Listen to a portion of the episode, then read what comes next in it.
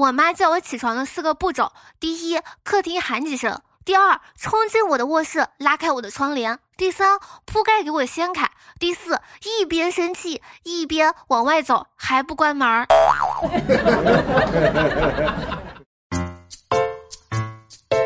你知道吗？隔离这些天里，大家都是一套睡衣讨生活。女孩子省了多少日抛，男孩子少洗了几次外套。等疫情过了，男孩子就会明白一件事情，那就是知道为什么女生坐完月子会得产后抑郁症了。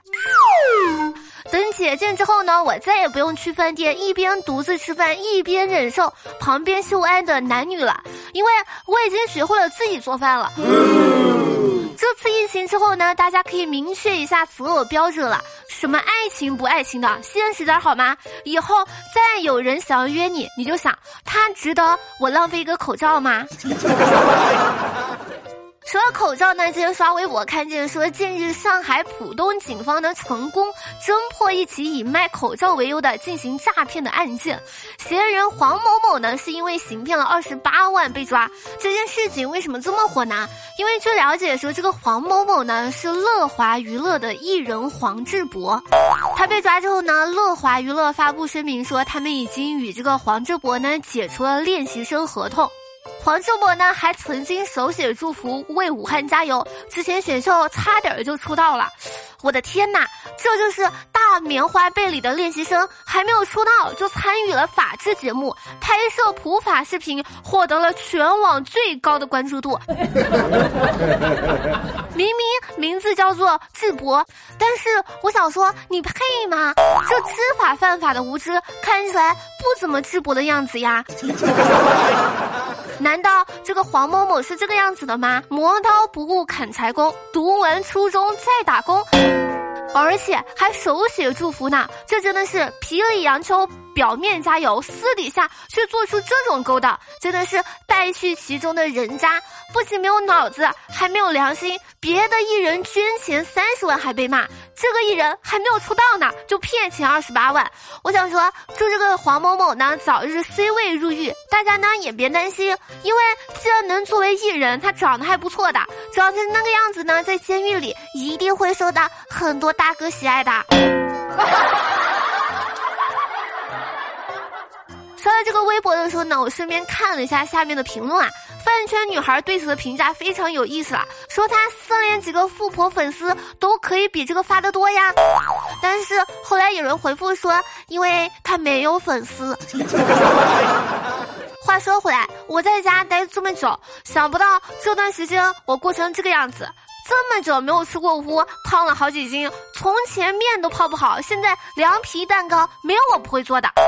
说到吃的呢，今天我刷了一条微博，说是最近呢五十吨的爱心蔬菜呢从四川雅安送到湖北，湖北网友呢表示非常非常感谢，但是没有见过儿菜也不会吃。四川网友急疯了，马上在线教怎么吃儿菜。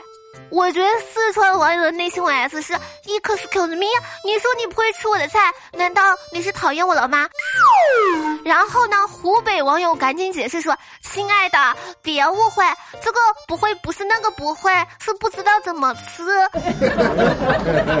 ”也就是说，这个疑问呢是四川捐的菜，湖北的不知道怎么做。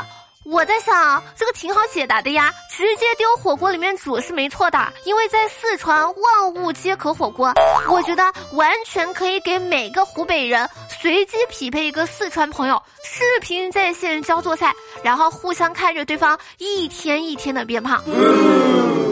但说到这个儿菜呢，我不知道我手机那边你是否知道这个菜呀？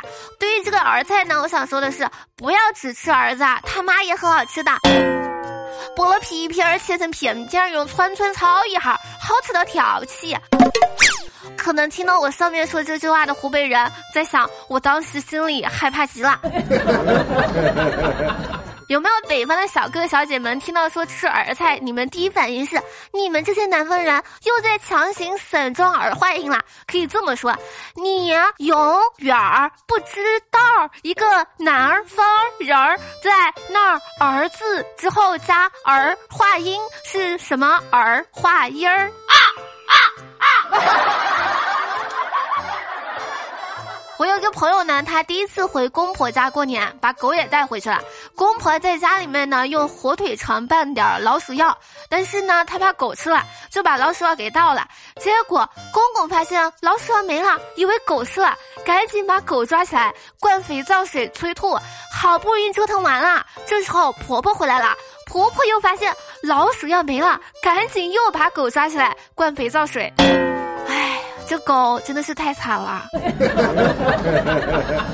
一个男的呢，对他女朋友说：“我会照顾你一辈子的，我有十块钱呢，肯定给你九块。”他女朋友就问他说：“如果你有十万呢？”这男朋友说：“那我就把十块钱都给你。” 待在家里这段时间呢，我突然反思了一下，从前的我们呢，烫最贵的头，做村里最靓的仔，现在呢，头发长到没有造型可言，都成拖把精了。从前呢，我们百毒不侵，嗓子疼了来杯奶茶喝，上火了吃顿火锅来解决。现在的我刚刚咳嗽了，哎呦我的妈呀，我是不是快死了呀？从前呢，快递来了，我们直接是上嘴暴力拆快递。现在呢，我们在想啊，快递来了，别碰，先消毒。从前的我们呢，是美到飞起，现在是胖到出圈儿。所以该说不说的，讲道理，我真的是懂了。人一闲下来，有的能练出腹肌，有的能学会跳舞，还有的学会了新的厨艺，只有我是真的很闲。而且我发现我不能跟风做任何饭菜，什么蛋糕呀、凉皮呀都不行，因为我前几次的经验告诉我，我一进厨房总会发生意外。最关键的是，这些意外会让本来就不富裕的家庭雪上加霜。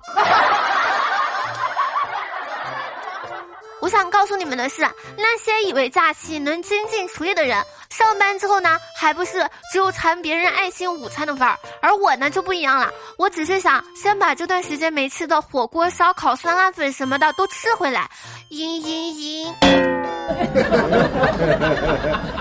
你以为在家办公、在家学习是卧床开会、在线摸鱼吗？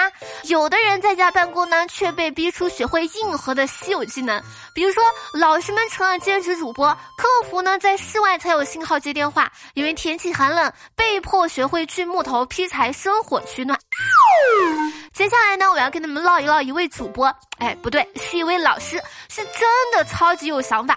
最近呢，吉林松原一位高三生物老师直播讲课，在网络上走红了。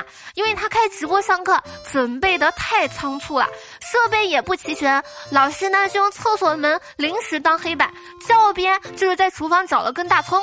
这真的是硬核老师在线直播，课堂都变成别有风味了。厕所加大葱，真的是挺够味儿的。刷到这个微博的时候呢，正在吃大葱蘸酱的我停下来了，因为我觉得是我埋没了大葱。但是讲真的，我认为做他的学生呢挺好玩的，因为这么一整啊，上课变成了看热闹。我相信这次疫情结束之后呢，有的老师就会发现自己更适合直播，跨界打击网络主播瑟瑟发抖，这竞争对手还是有文化的，咋整呢？我想说，别怕。实在不行就换个战场呗。为了赶走焦虑呢，年轻人又发明了云蹦迪，夜店呢转战直播云蹦迪。一个负责人他说，最初呢只是想舒缓大家的焦虑，没想到就火了。近期呢多家知名夜店转战线上，在很多平台呢直播云蹦迪，吸引了不少在家的年轻人参与，大家都跟着音乐蹦迪释放压力。我在想，excuse me，还能这个样子搞的吗？这个是云玩家，是不是老铁们把手摇起来，这下就成了老铁们礼物刷起来啦？弱弱的问一句，有人可以指路一下直播间在哪儿吗？因为没有去蹦过迪的，我真是可能有眼福了，终于可以看一下里边是什么样子了。要我说呀，云蹦迪没有灵魂，要 VR 那种情景效果估计会很好。毕竟蹦迪什么的，主要是想感受一下被小哥哥小姐们包围的氛围，是不是？形式什么的真的不重要。简单来说呢，我们蹦的不是第一，我们蹦的是寂寞。不过这回呢，倒是可以自带酒水了。该说不说的，我昨天在家云蹦迪了一晚，现在因为突然增加的运动量，搞得我浑身酸痛。我只想说，唉，我应该是老了吧？我只配得上泡着枸杞的保温杯，还有云广场舞。如果有可能的话，我觉得云广场舞真的可以安排一下，拯救一下被困在家中的寂寞中老年。好了，接下来时间呢，我们来看一下上期节目评论。上期节目沙发君呢是泪梦，呵呵。蓝蓝世界五十二赫兹喵咪巨侠帮节目辛苦的盖了，然后特别感谢简小喵对上期节目打赏，爱你比心么么哒。好了，以上就本期小老百出的全部内容。我是你们萌的布灵布灵的小仙女树小萌。对啊，我改名字啦，我叫树小萌，不要取关我呀。然后呢，感谢你能从头听到尾，喜欢我节目或者我本人的话，记得点赞、评论、转发、打赏，一条龙服务呀，爱你比心啵啵啵。好了，本宝宝呢哔哔完了，我们下期节目不见不散，拜了个拜。